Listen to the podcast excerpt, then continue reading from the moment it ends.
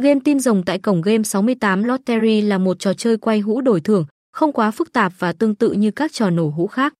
Sản phẩm game này lấy ý tưởng từ bộ truyện tranh kinh điển của tuổi thơ và nhà phát triển game đã lấy cốt truyện của truyện làm nền tảng cho trò chơi này.